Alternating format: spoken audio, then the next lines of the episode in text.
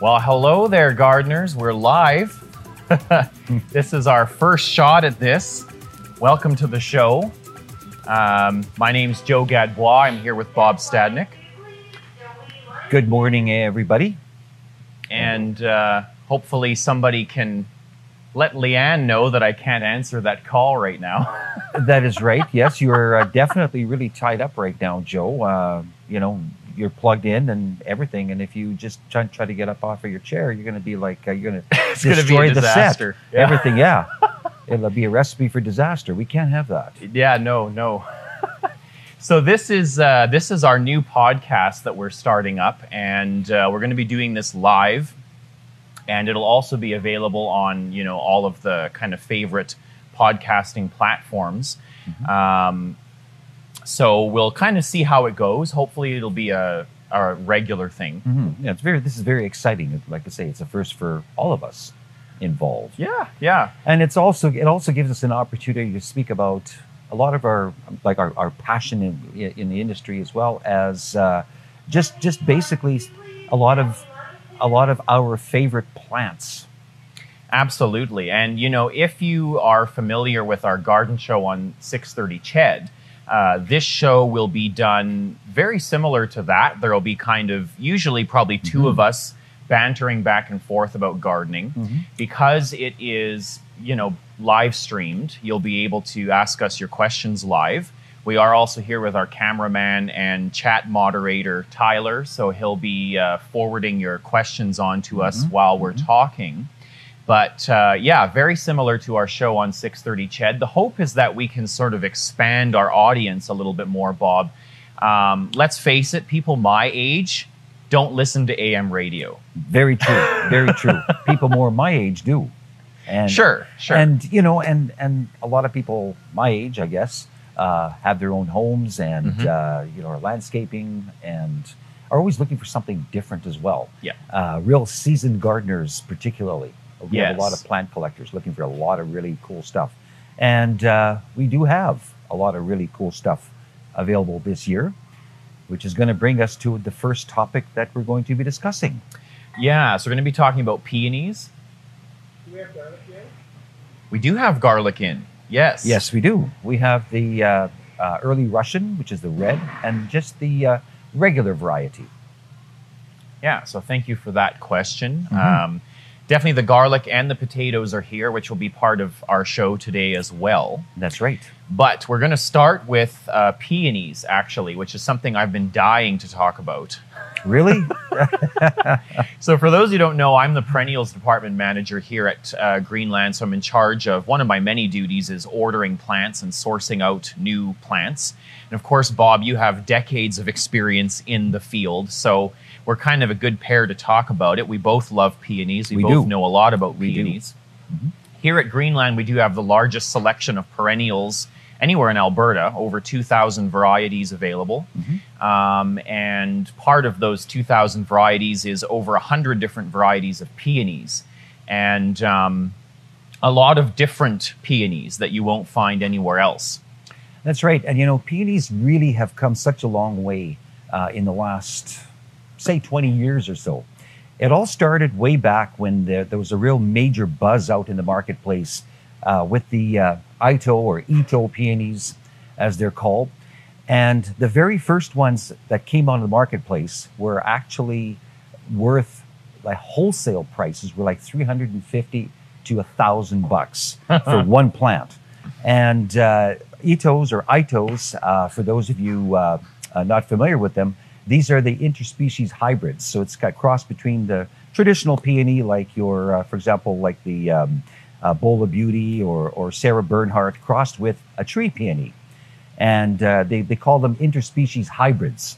Now, these things originated, well, it was in Japan, wasn't it? It was in Japan, yeah. yeah. yeah. So Toichi Itoh was the hybridizer right. that, that created that line. Mm-hmm. And it's kind of interesting, kind of sad, because Toichi Itoh was working on this this uh, new type of peony in the nineteen forties. Right. And he died before the first plants flowered. Mm-hmm. So he never got to see the fruits of his labors, but um, many hybridizers have taken over the mantle since then. Mm-hmm.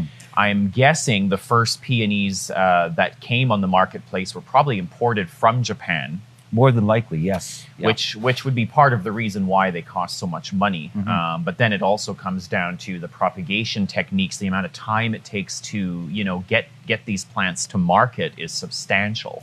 That's right, and uh, Itohs or Itohs are uh, a little bit on the pricey side, and but but justifiably so, simply because of the fact that all the work that has gone into hybridizing these things, and the selecting, and it takes so long for propagation, like you said. And uh, hence the price. However, uh, there with the uh, advancements of uh, lab work with tissue culture, a lot of ha a lot of the different varieties have been propagated a lot quicker than in previous years. Yeah. And as a result, uh, these things are becoming more available, read read readily available in the marketplace, with a lot of really unique colors as well. And which actually brings us to some that uh, you have on the table here right now. Yeah, so um, we're we're going to show you a, a nice kind of sneak preview of some of the peonies that we have actually growing in the back right now. Um, and I have a whole cart full of them because I can't just pick one. It's just I wanted to bring one of every variety out here. Um, but we wanted to start with um, three of the real collector ones that are new for this year. Mm-hmm. And two of these are Itohs. Mm-hmm. So the first one is White Emperor. And White Emperor, this is the first example of a white flowered Itoh that we have been able to get our hands on. White, it turns out, is a very uncommon color with Itoh peonies. Right. So that's White Emperor. It has a semi-double flower. Now, before we go into kind of the varieties, I'll just talk a little bit about why Itohs are so great. Um, so as you mentioned, Bob, mm-hmm. they're a cross between a standard kind of herbaceous peony, which dies back to the ground each fall, and a tree peony, which actually has a woody growth habit. And the issue with tree peonies, they're great plants. They produce enormous, like dinner plate sized flowers, mm-hmm. but they're not reliably hardy in Alberta. So if you try to grow tree peonies here, you're kind of growing it like a tender rose, where they actually have a graft union, and you have to plant that graft union six to eight inches deep under the ground and then mulch the thing heavily. And, you know, a lot of the time they will come back. And the key, like you said, uh, on uh, tree peonies is mulching. That's mm-hmm. very, very important, because if in order to have success with them, it, it, our winters in Alberta are so all over the place. Uh, you know, if, if you have, for example, uh, an, a, an early winter and lots of snow cover, and that snow cover stays throughout the, the winter season right into spring, you're, you're going to do fine. However, we can never count on that. There's a fifty percent chance that, that will actually happen. So mulching, very important. And, but there's a few tips if you're doing tree peonies. If you're going to be mulching these guys in the fall, number one, you have to make sure that you water them in well and make sure that the ground is frozen before you even do any type of mulching. Mm-hmm. So the ground should be frozen at least three to four inches deep before you even consider any type, type of mulch material. Right. And then at that point, you could do like, say, a type of a rose collar, you could do a box, a cardboard box, a wood box, and and mulch material, what, Joe? Like you could use like- uh, bark chips. Bark chips, anything dry like peat, that. Yep. Leaves, as long as they're healthy. Didn't, That's right. You know, have disease issues or mm-hmm. insect issues, right? Clean. And uh, I think the main thing, though, too, if you are uh, living on a farm or an acreage and you have access to straw, straw is great. However, yep. you want to make sure that you put down some sort of mouse bait, because mm. that is just a perfect opportunity for these guys to uh, to make a nest at the bottom of, around the base of your peonies, and they will definitely chew them right down to ground level. Right. So just a little bit of a cautionary there. But I'll be honest with you, I don't order tree peonies mm-hmm. anymore, because the fact is Itohs, at least for Alberta, have made tree peonies obsolete as totally. far as I'm concerned. Totally. Yep. Because what makes Itoh peonies so great is you get the unusual colors, you get the huge flowers, mm-hmm. you get the sturdy growth habit mm-hmm. of tree peonies. These things are literally self-supporting. So where most herbaceous peonies require like a peony ring so that they don't flop over under the weight of the flowers. Mm-hmm. Itohs have strong, thick, stems. They do. So they don't require yep. any kind of support, even though the flowers are almost dinner plate size, mm-hmm. right? Now, in the fall, uh, with, with the Itohs or Itohs, uh, you can you can either cut them right to ground level, mm-hmm. or you can leave them. So it doesn't really make that much difference. I have done both myself personally, and they both come up and flower the following season. Yeah. Again, it's one of those those things where if the winter, you get an early winter and there's a lot of snow and it stays till spring, chances are all that old growth will winter over very successfully, and then they will just grow from there. Yeah. Uh, you could do that. So, you know, that will definitely work as well. Um, and just a reminder as well, we are, you know, broadcasting live to Facebook. So if you're watching us live, feel free to leave a comment with any questions that you might have. It does not have to be related to what we're talking about. And uh, Tyler will let us know what your questions are. Mm-hmm. So mm-hmm. feel free to do that. Mm-hmm. um, but anyhow, yeah. So, and then the other thing, Bob, that is great about Itohs is that the buds do not produce sap. Right. So on, yes. on, on herbaceous peonies, the buds produce sap, which will attract ants. That's kind of a well-known fact. Mm-hmm. A lot of people hate that. Um, yeah. It's an old wives' tale that, you know, ants are needed to open the buds. That's not actually true. That's right. But uh, the ants essentially are there just to consume that sweet mm-hmm. sap. Mm-hmm. Um, they're, yeah, they're not going to harm the plant. Yeah. Yeah. But... you know, for those of you who do not want to plant peonies because they do attract ants, Itohs will not, because they don't produce any sap on the buds. Mm-hmm. So lots of reasons why you should plant Itoh peonies. Mm-hmm. But back to these guys. So White Emperor is the first one that has a white flower that we've been able to get. It's a semi-double flower, eight inches across, pure white with a golden boss mm-hmm. in the center. Mm-hmm. And we'll talk about what the flower forms mean in peonies also. Right, right. Um, yeah. Then we also have All That Jazz is a new one for this year, which is kind of a sort of an apricot color, mm-hmm. which will fade to almost white as it ages. And then it has these deep magenta flecks all over it. So it's very jazzy. Very jazzy. And again, it's a semi-double flower. So, and then the last one out of these kind of collector ones is Golden Angel. So now this one. Yes. This this is not an Itoh peony. This is a herbaceous peony, mm-hmm. Bob. That's right. But, you know, peonies in general do emerge a different color than what the flower or what the uh, growth will be when it's fully mature. Most of them will have kind of this purplish tinge to them. Mm-hmm. This one comes out with this kind of orange and red coloration. Right. Yes. And when it's mature, it's a chartreuse, golden chartreuse color. So the blooms are single yellow with this chartreuse foliage, and that's something you will not see in any other peony. To me, that's very exciting. That's something that's just hot off the press, something brand new, never been offered before. I, I'd have to say probably that we are the only ones in, in Western Canada, actually, or in Canada in general, that would have this particular variety.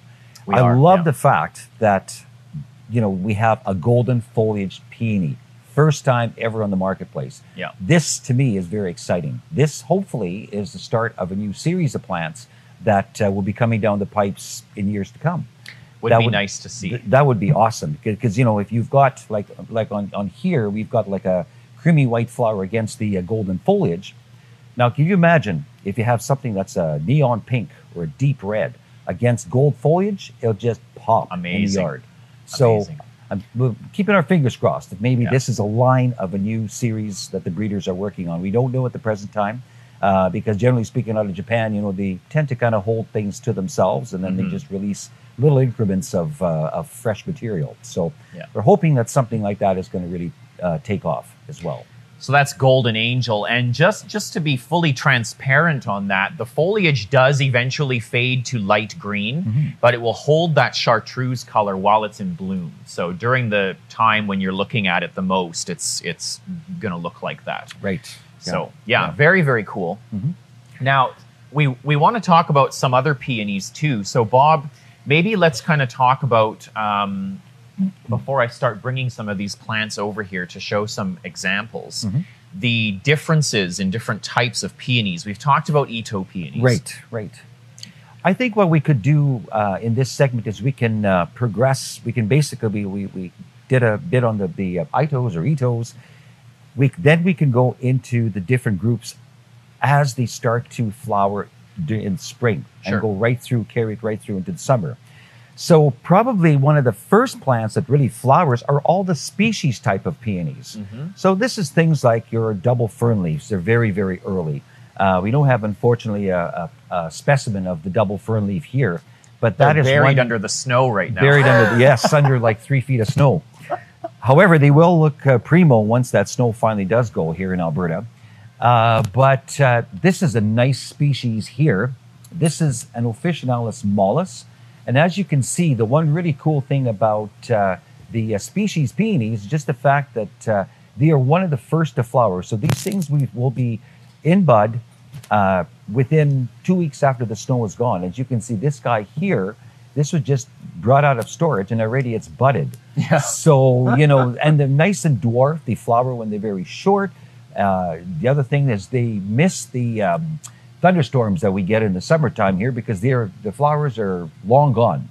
So it's a nice kind of, uh, I guess, an introduction into the, you know, peonies. Uh, if you have a nice collection, you can really extend that flowering season from the beginning of May right through into the middle of July, even late July, depending on the different varieties that you that you pick. Right. So the species always tend to bloom the earliest in Alberta. Uh, like I say, the double fern leaves, the single fern leaves, and the mollis here. And this is a nice little guy because height-wise, I mean, you're looking at maybe roughly fifteen, eighteen inches in height, about eighteen inches wide. And it's got a very nice flower. As you can see, it's a nice, rich, bright pink. And this is a variety that is extremely hardy, does very well, always reliable, no matter what kind of location that, that you uh, uh, put it into. And what you'll find too with the um, with the shorter kind of species types mm-hmm. is they're self-supporting. That's right. So where the taller kind of herbaceous hybrids tend to be floppy, mm-hmm. um, these guys will not need support, which is another nice kind of bonus. Mm-hmm. Um, some other examples would be Early Scout. So Early Scout, you can see, is also already in bud. Yes. Really nice kind of ferny foliage to it. And this is one that we have in our display garden here at Greenland. Mm-hmm. And when it blooms, everybody wants this thing. So, um, and then it's kind of gone. So right. if you want Early Scout, which has a single red flower with a golden boss, you'll want to pick this up early in the season, basically as soon as we open on uh, April twenty-fourth, because they'll be sold out mm-hmm. once they're in bloom in the garden. Um, Paeonia officinalis anemone flora rosea is mm. another selection of, of the same species that mollis belongs right. to, so yeah. also a short one. And uh, we can kind of talk about what the anemone type flower is mm. as we kind of go on.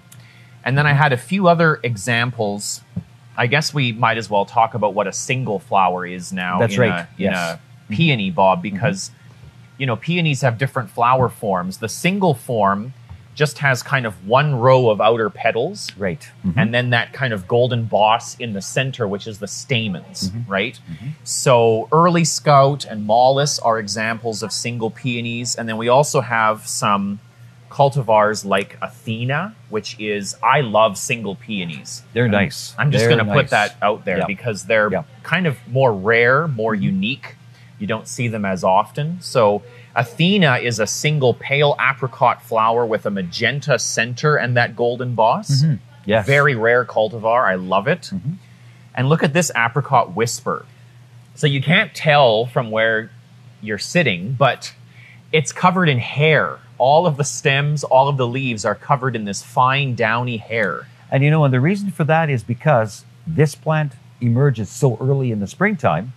So that is nature's way of protecting the plant itself. By from frost. Fr from frost. Yeah. Exactly. Yeah. yeah. So I, I just, I love that. I think it's so cool. Mm-hmm. And um, it's a single, obviously, kind of apricot toned flower mm-hmm. with a, with a, you know, golden boss in yeah. the center. So that's kind of what a single peony is. That's right. Yeah. And the single peonies. Oh, sure. Here. Tyler's just going to show you what it, uh, what it actually looks like. So with uh, single peonies, generally speaking, they will be earlier blooming because they're closer to the species types. That's right. As yeah. far as the uh, breeding goes. Yeah, so that's, that's really exciting. Like I say, that's the first peony I've ever seen that has actual hairs on the leaves. And I love that kind of stuff. That is cool. Yeah, it's a first. Now, another form of peony flower is the Japanese form. Mm-hmm. And this is where, you know, people get confused with the terminology because, for example, I will have people every year ask me for a Japanese peony. And the first thing I always have to clarify is, mm-hmm. do you mean the fern leaf peony or do you mean mm-hmm. the species Paeonia japonica, mm-hmm. which is the true Japanese mm-hmm. peony, or do you mean a Japanese form peony? Because this confuses people, right? Mm-hmm. And people commonly call the fern leaf peony the Japanese fern leaf peony or right. the fern leaf peony, right? Mm-hmm. Which is misleading because even though the fern leaf peony comes from Japan, mm-hmm. it, most of its range is actually in Russia. That's right, yes. Right, so anyway, but when we refer to the Japanese form in a peony flower, mm-hmm. Bob, mm-hmm. we're talking about something that's kind of intermediate between a single and a kind of a semi-double bloom. Because what you get is a row of outer guard petals, which are usually kind of cupped or mm-hmm. somewhat flat. Yeah, very similar to, uh, to the singles, very similar. Yep, yep. And then in the center of those guard petals, you will have, in place of the stamens that you will have in a single flower, you will have what are called stamenoids, mm-hmm. which are partially developed into kind of a petal. They're sort of like wannabe petals, basically, yeah. is what they are. Yeah. yeah.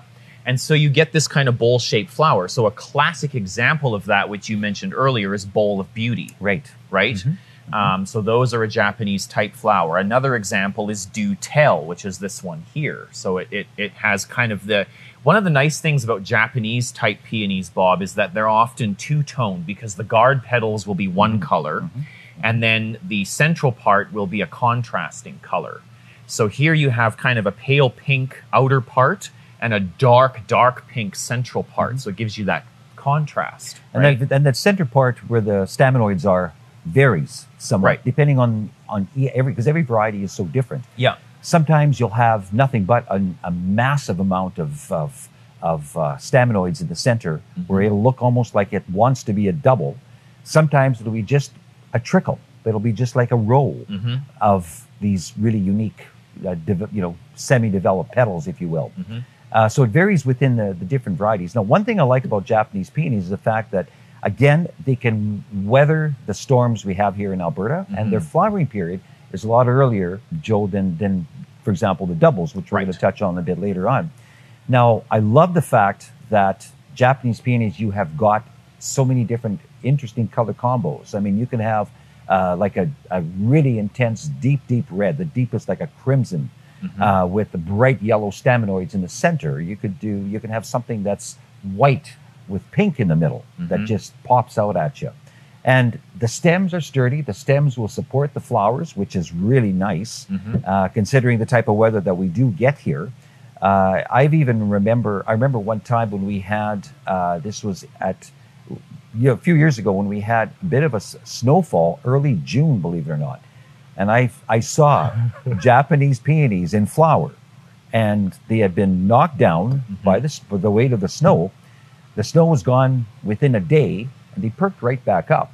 So, you know, they're very durable. Now, if you had something like, say, some of the old uh, fashioned, like the double peonies that a lot of people are very familiar with, if you had something like that with this massive flower, fully double, on a stem, and you had that type of weather, that thing would be flat to the ground, would never perk up. It'd be done. Yeah. Exactly. So that's why I really like Japanese peonies for that reason.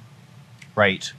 So um, just a little kind of... Uh, distraction from the peony talk for a moment. We want to talk a little bit about the curbside pickup. Mm-hmm. We have people asking about that. Mm-hmm. um, so first of all, I just want to say, because people are, are probably wondering, um, we are opening all of our normal departments for the spring perennials, bedding plants, mm-hmm. trees and shrubs will all be opening um, as usual. And as far as the curbside pickup goes, we're doing that right now.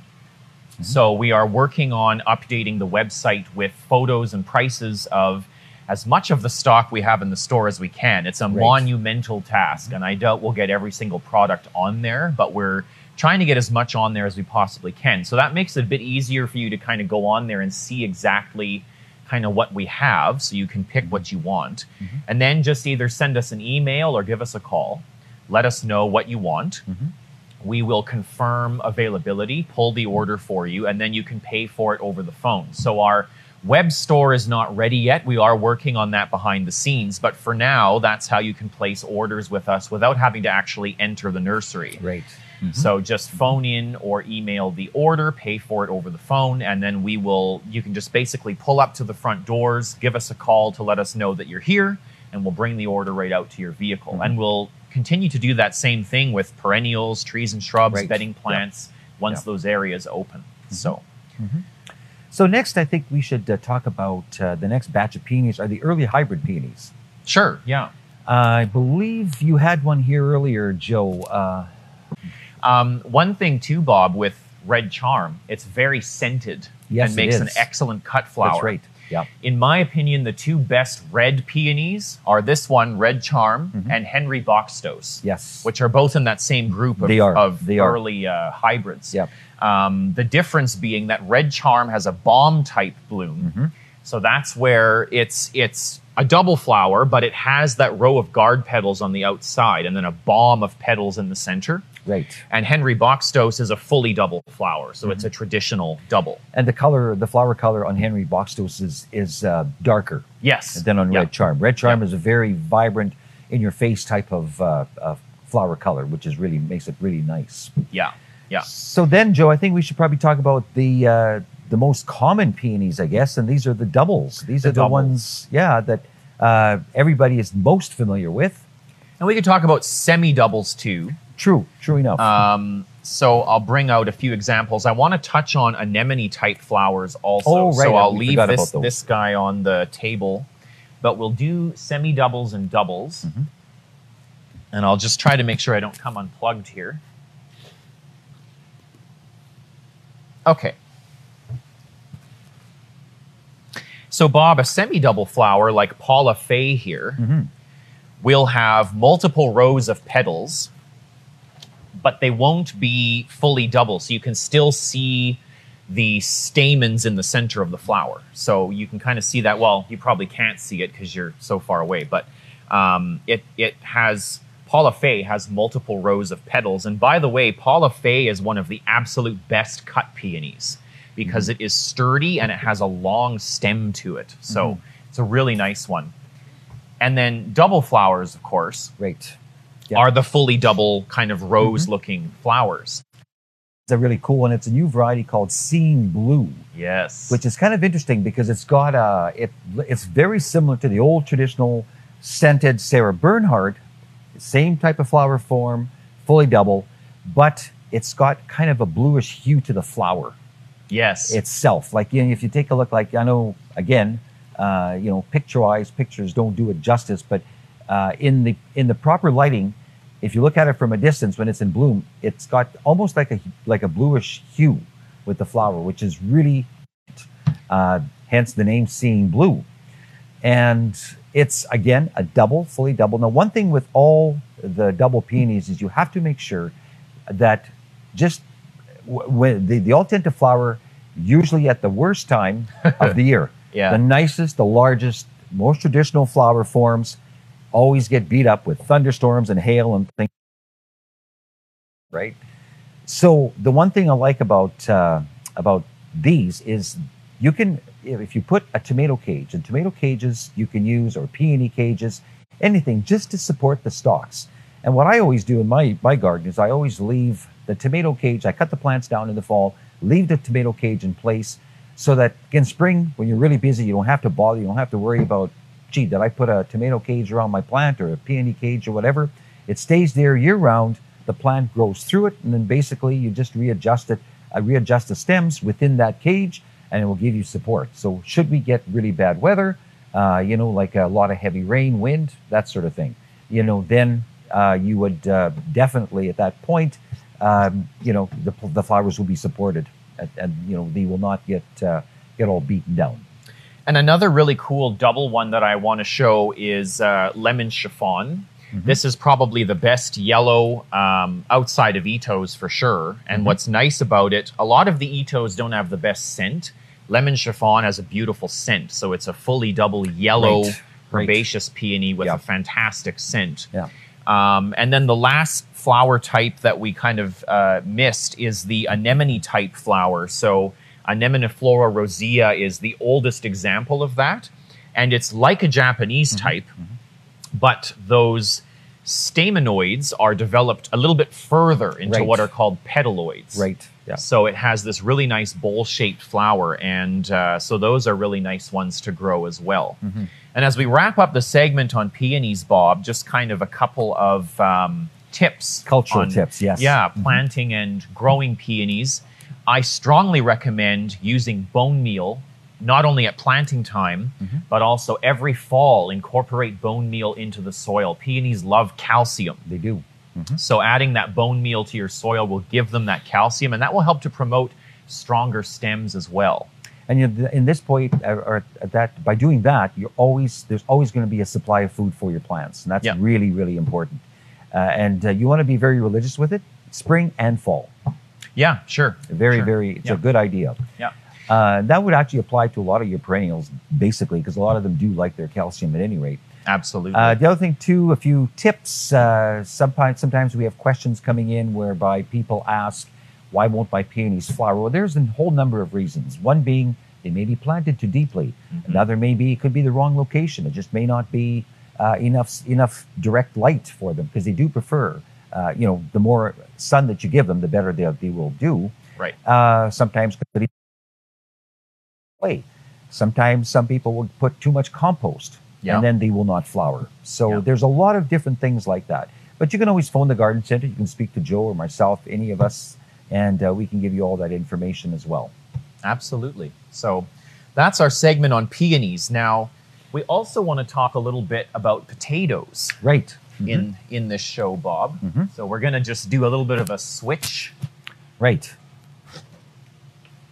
And we'll start... bringing in some of these guys. Okay. I would get up here, but I don't want to unplug myself. No worries. Bear with us here, folks. And I know a lot of people want to talk about potatoes today. That's right. Uh, That's right. We have been getting requests for potatoes since, I think. Mm-hmm. People have been really anxious to get their hands on some seed potatoes.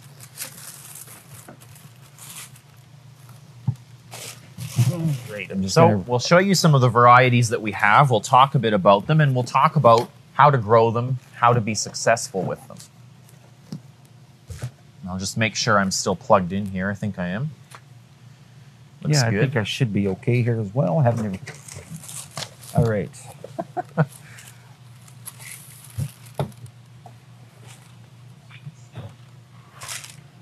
okay. All right. I think we probably start here. Uh, Just grab some of this stuff here. Sure. And all these these guys. There you go.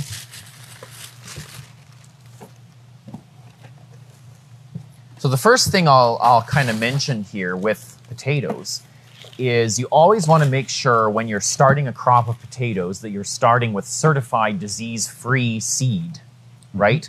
So it's not a good idea to go and use seed from last year's crop. You always want to purchase fresh material. Especially if you've had any issues such as scab, or uh, if you've had, for example, um, a potato flea beetle, which is a very common pest in potatoes in Alberta. Mm-hmm. So you always want to start with, like Joe said, with really good uh, certified fresh seed. And uh, it's available in garden centers at the present time. Mm-hmm. And it's just, it's really good. It's really, really important. If you have had issues growing potatoes in past years, uh, always rotate your crop. Yes. That's really, really important. That's number one. And in a lot of cases as well, you've got like, uh, they think there's some sulfur back there by you, Joe. Yeah. Yes. If you have had issues in the past with uh, scab, any kind of diseases, it's a good idea to put in garden sulfur in the soil. And you want to put about a good, good hefty uh, tablespoon of the garden sulfur per planting hole. Really, really important. And what that does is it basically, it's organic, so you don't have to worry about any kind of a pesticide, uh, you know, affecting your, your crop. But it's something that's really important because uh, what it does is it prevents a lot of disease problems from uh, happening. So you want to, again, rotate your potatoes, really, really important. And do that on a regular basis because you never know. Sometimes you can, uh, you know, all it takes is one potato, in particular if you're using this thing for, Uh, you know, the, the potatoes for seed for the future, and you have just one speck of scab or one speck of some sort of a disease on there, it will definitely, uh, it can really ruin your entire uh, uh, crop. So, and it'll spread in the soil. So that's, that's number one, really important. Now, I thought today what we would do is we would talk about some, some varieties, some of the newer varieties, first of all, we'll, is the ones that we'll touch on. And I think probably the one that really, that I'm really impressed with, and it's kind of a good all-round, all-purpose type of potato, is the Purple Viking. And I've always liked different varieties of plants, whether it's food or ornamental, it doesn't make any difference, uh, simply because of the fact that these are purple. These are actual purple potatoes, right. Or a pink potato, pinkish potato, kind of a salmon-y color. And the really cool thing about them is the fact that these things are really a heavy, heavy producer. Recent taste tests have shown that they taste better than Yukon Gold. And Yukon Gold, over the last several years, has sort of been one That's of the best varieties on the marketplace. Been a winner, yeah. Yeah, yeah, it's always been a winner. But this one, apparently, like uh, the taste tests that they've done in restaurants in the past uh, several years, have said that uh, Purple Viking is even way better. It's got a nice buttery flavor to it. So let me ask you this, Bob, because I'm mm-hmm. not as informed on the new varieties as you are. Mm-hmm. um, for example, I like red potatoes mm-hmm. because I find you can leave the skin on most of right. the time, whether you're mashing it or mm-hmm. whatever you're doing with it, because mm-hmm. it's a thin skin. Is that the same thing with these guys? Yes, it's also very nice thin skin Excellent. On this guy. Yeah. And one thing I should notice, or I should mention as well, um, while we're kind of on the topic of red, kind of red, purple, potato, that sort of thing, uh, we always get requests for people asking about uh, potatoes that have low glycemic index in them. Mm. Now, studies have shown that fingerling potatoes, so that's the little guys that are just roughly about that, that large, like two, three inches long, maybe four, something like that, roughly an inch wide, inch and a half wide, and red skin potatoes tend to be lower in uh, starches than a lot of traditional potatoes like your old-fashioned Netted Gem, which is now known as Russet Burbank. Now, uh, it also, and as well, how you prepare them. So if you boil them, you're getting rid of a lot of the starch out of the potato itself. Right, right. So it's a combination of the varieties that you choose and how you prepare them. And that will get rid of a lot of the excess sugar for the people that cannot take you know, real starchy type potatoes. Right, right. So if you if you are one of those people that um, you know has uh, you know problems with, with sugar levels in your in your body, stay away from the real starchy types like your old-fashioned Netted Gem or your Russet Burbank. Stay away from those those guys. Stick with the ones with again have the the the, the skin comes off a lot better on them, as well as uh, you know the reds and the fingerlings. So anyway, that kind of covers uh, the Red Viking because it's a variety. Like I say, it's it, I have to say it's one of my favorite, hands down, because it's a it's your best all-purpose variety that there is out there. Nice, nice. Uh, we have some Gem Russets here too. Yeah, right here. Now that's a really good variety as well. Uh, the Gem Russet, I like that one simply because the flavor is better than the traditional Russet Burbank or again, the old Netted Gem that a lot of people are familiar with. Uh, this variety, and it also produces a lot heavier than uh, the Russet Burbank, which is a really, you know, it's a real plus in this case. Like you're going to have thirty plus varieties per hill very easily. They're all roughly about that size. Wow. So, you know, you're looking about three, four inches across. Just a nice size, really good to, to work with. And uh, it's got, it's got very high resistance to scab and a lot of the other diseases. Right. That potatoes get as a rule. So uh, that is a very, very good variety. And that's definitely, you know, something just now you you mentioned the potato scab, right? Mm-hmm. Yeah. Probably the most common disease that we get on potatoes in Alberta. People mm-hmm. ask about it all the time. And we kind of mm-hmm. talked about the sulfur, which helps to prevent that, but purchasing varieties that are resistant to it is right. extremely right. important too, in addition to the crop ro rotation, mm-hmm. which you mentioned, mm-hmm. and now, the garden sulfur. Now, one thing, you know, it, like, you know, to be, to be honest, I mean, you're never going to have, you're gonna, never gonna be one hundred percent disease-free. No, no, no. But those are varieties which are less prone to diseases. It's a lot just like, for example, in plants, like with your, with uh, perennials, things like monardas and things like that, and fluxes that are high, that get powdery mildew, it's the yeah. same sort of thing. There, there are varieties you can purchase that are less prone to these diseases. Yeah, yeah. So. And so it's just all about adding on these layers of prevention. Right. It's so important. Mm-hmm. So the crop rotation, starting with disease-free stock. Right. You yep. planting disease-resistant varieties, using the sulfur, all of those mm-hmm. things. You layer on all of these um, prevention methods. Exactly. exactly. And they all kind of work together. Mm-hmm. So, now I, the third newer variety, uh, I have to say, is Pacific Russet, which is a nice variety. Again, it's part of that russet series. So it's one of those, again, that's a bit on the starchy side, but it's a good variety simply because it has very small and shallow eyes on it. Mm.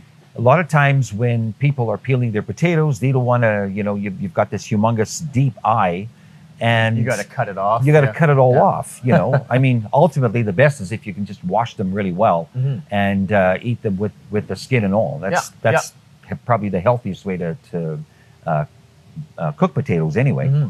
But uh, for those of you that don't like that, uh, this is a really good variety simply because of the fact that, again, the, the eyes are very shallow. So you're not wasting a lot of the, the potato Uh, when you are peeling them. And uh, uh, it's also, uh, it's got a very nice white flesh to it. So it's got a nice kind of a darker color to it on the outside, but you cut it and it's a nice, rich white color. Uh, cooks up very quickly, good for boiling, good for mashing, really good for uh, doing uh, potato chips, uh, just an awesome variety. And it's again, the third in that group of uh, the, the russet series, if you will. One that I really like, and I'm really crazy about. Again, it's a weird potato. It's a it's a different different color. Hence, why you're crazy about it, because it's weird. That's right. it's uh, and it's this. Uh, it's called uh, Amarosa, and this is uh, a. That's a, beautiful. This, I love that. Yeah, yeah, yeah. Like, you know, when you're when you're uh, cooking up your potatoes and you've got something a little bit different like this, you know, it just adds a little bit of different color to your to your meal. It's something really different, and it's, you know, it just, and the taste on this thing is really good. A heavy producing variety. When you cut it, as you can see, it's uh, kind of a pinky color throughout, and it's a rich pink color as well.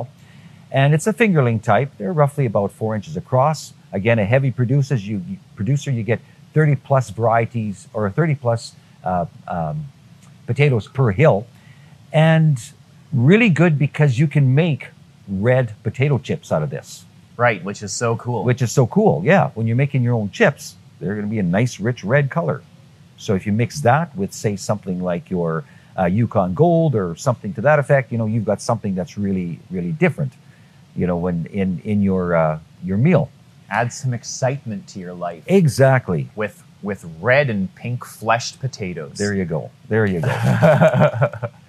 And of course, banana potatoes, they've been around for decades, mm-hmm. decades. Banana potatoes are very nice as well. I like them simply because the fact that they are uh, rich yellow when you cut them. They're a very buttery flavor. They've got a really nice, rich yellowish color, like I said, and they can be long, like in really good soils. Uh, years ago on the farm, we used to grow them and they would be like sometimes up to a foot long and two, three inches thick. So really, a good variety as well. Banana potatoes really love rich soil. Right. So, uh, you know, you want to add uh, compost to your soils. Stay away from a lot of your well-rotted veneers. If you are putting some on, be very, um, very careful with it, because right. too much well-rotted veneer into your soils can, uh, you know, introduce scab as well, because yeah. if the soil is too rich. Yeah. But the, this is a variety that likes a lot of moisture and also a lot of, um, uh, you know, compost in the soil. But again, if you are using well-rotted manure, just want to reiterate, just be very, uh, you know, just a little bit lighter, with little it. lighter yeah. on, yeah. yeah, lighter side. Yeah. All right. Um, what else do we have here. We've got another one here, which is really good. And it's called Sieglind. Now, Sieglind has been around as well for quite some time. Uh, this is a nice variety as well, really good for potato salads. And the potatoes roughly are about, I'd say, two inches across, maybe four inches long. And you've got this really nice shape. And it's a, again, it's a, it's a variety has been around maybe, I'd say, about five, six years, something like that. And uh, it's, it's really, really uh, just a super variety, something that uh, anybody can grow. Uh, the average family, uh, you know, of two, two, three people, whatever, it'll, you know, you have about five, six hills of this, and it'll keep you in potatoes for months to come because it's a good, good producer. Nice. Uh, what else? Yukon Gold, again, something very traditional. Uh, always been a winner. Always yep. been a winner. Yep. Buttery flavor, yellow flesh, and the outside has got a nice sort of a tan color to it. Again, very foolproof, just one of the best. Do we have any organic seed potatoes? As a matter of fact, we do. Uh, we have got several. Uh, we've got this one over here, the seedling that I had uh, just spoke about. That one is organic. Okay. Uh, this one as well, we have U Yukon Gold. We have both uh, non-organic and organic in the Yukon Gold. Uh, there's another one down here. The Gem Russets we have available organic and not. And uh, there was one more. Uh, might be it's still out there, but yeah, we we have... Um, Yeah, we have another. We do have a selection. Yeah, yeah, we do do have Not a really good selection here. We have about four or five different varieties. Yeah. yeah, yeah. So, and they are labeled, you know, on the package. That's right. A big green. Um, yeah, yeah. So we have several that says organic, organically grown. Yes. There you go. Yeah. So yeah, so uh, you know, with potatoes, uh, there's one more I want to touch on as well here. And this is new to us. We haven't had this variety before. It's called Jennifer. And Jennifer is a variety. It's great tasting, and it's really good for boiling, for mashing, uh, just a really rich white color. When you, when you cut it open, it is white, white. Nice. And uh, it's a variety that, uh, again, it's uh, one of the best tasting, and it's got a creamy texture to it as well. So this is something that really adapts well to, you know, potato salads, that sort of stuff. Mm. So it's just, it's something that I would definitely, uh, if you want to try something new, you can try Jennifer.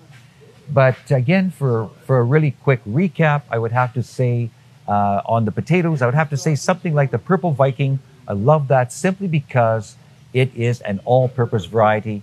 And I like my uh, Amarosa that I talked about here earlier. That's a good variety for something totally different again. And then try a few of the different russets, you know, like these guys here, uh, you know, and then we've got the pink russet, we have Russet Burbank. So just try all that, that russet series if you've got the space. So, you know, yeah. Do we have any questions uh, regarding uh, the potatoes?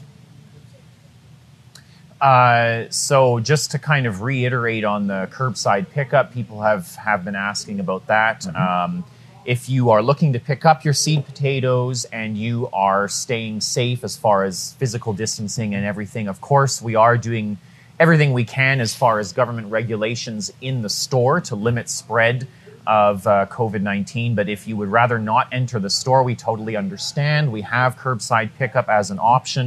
So if you see anything here that you're interested in, you can send us an email or give us a call. We will confirm availability of it. And, um, you know, then you can basically just pay for it over the phone. Mm-hmm. Okay. And when you come to the store, just give us a call from the front door and we'll bring it right out to your vehicle. What's the price range of the seed potatoes? So price range for the seed potatoes, Bob? They're usually around um, the eight ninety-nine, eight, eight ninety-nine to nine ninety-nine mark, something like that. So for one package, right? Yeah. What's that today? So these boxes are two kilograms, I think. Uh, yes, they are. The boxes are two kilograms. Yep. The smaller packages are what size? Probably one kilogram? Yeah, about a one kg, one and a half, something like that, yeah. But the same, or sorry, they're five, 500 grams. It says right, right on the there front. There you go. Yeah, a little over grams. a pound, that's right. There you go. And, uh, but the same price, Bob, for these? Uh, those are a little cheaper. These are about six, seven ninety-nine, something like that. Okay, so six ninety-nine for the five hundred grams. eight ninety-nine for the two kilograms. Yeah. Um, you're paying a little bit more per, you know, gram with these because these are the more unique varieties, right? So. Mm-hmm. One thing that's really interesting as well, that I just want to wrap up things with here, is the fact that um, even though you see a little package like this, there actually are a lot of potatoes in one of these. Yeah. There's lots. Like, I mean, you're looking at, uh, you know, easily ten to fifteen and something like this. And these guys here, I know we opened up a pack last year and there was something like twenty-five, thirty little potatoes in here. Now, later on, we will have more varieties available as well. What's Another the question. Best way to prepare the soil for potatoes? So fertilizers, sand, or other? Sure. So soil preparation, you want to have, um, you want to have a soil that is, you know, fairly rich, not mm-hmm. too rich. So definitely add some compost to the soil. If you have something like a sandy loam and you just add compost to it, that mm-hmm. works really well. Mm-hmm. Heavy clay soils will still work, mm-hmm. but again, just make sure that you're adding compost to it. Mm-hmm. Um, and you'll find that the potatoes themselves, as they're growing, will help to improve the structure of the soil if it is a really heavy clay. That's right. But definitely amending it. Um, and even if, if it's a really heavy clay, you might want to add a bit of sharp sand or something to it to mm-hmm. loosen it up a little bit.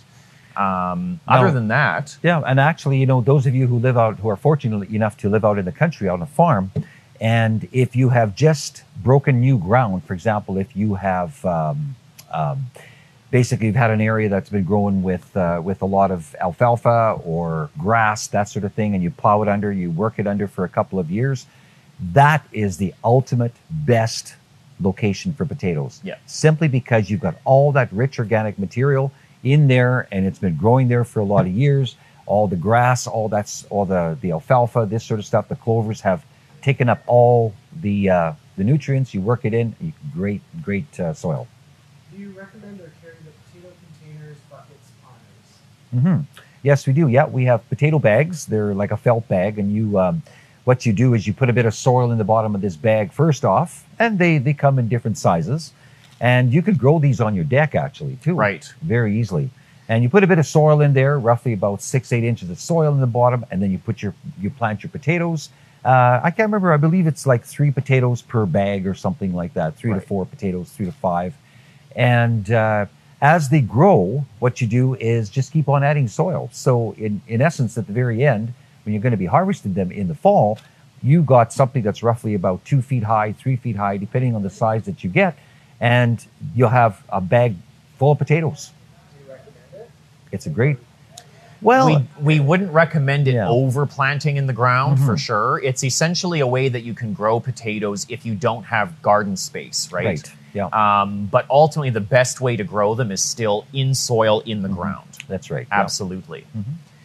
Um, I mean, you can try, there's the old tire method too, right? Where right. you're, where you're yes. kind of hilling them up mm-hmm. using tires or something else that can hold the soil mm-hmm. in. I'm surprised that you know about that, Joe. Old Joe knows a few tricks with I growing think he edibles. Does. I think he does. So yeah, there's, there's, you know, many different ways of doing it because, mm-hmm. you know, potatoes need deep soil to do really well. Right. Mm-hmm. So...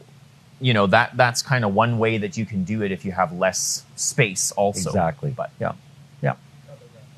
So the only other thing with potatoes would just be, like like you said, just to reiterate, crop rotation, try mm-hmm. to grow them in different location mm-hmm. each year, add garden sulfur to your hole for sure. Mm-hmm. If you've had issues with, with uh, wireworm in the past, again, crop rotation is really important, but diatomaceous earth is something you right. can add to the soil to help with wireworm as well. Yeah. Add compost to your soil. Mm-hmm. Sea soil is a fantastic product for and that. One, one more thing that I think I should mention as well, uh, if, when you, if you are breaking new ground, and for example, if you've had, say, you know, last year you had uh, like grass growing in this area and you are working it under, you want to plant your potatoes, I would say hold off simply because breaking new ground, you will have wireworm issues. Right. And in the meantime, if you consistently keep Leave, keep that that soil, uh, what we say as, as summer followed, or keep working it under.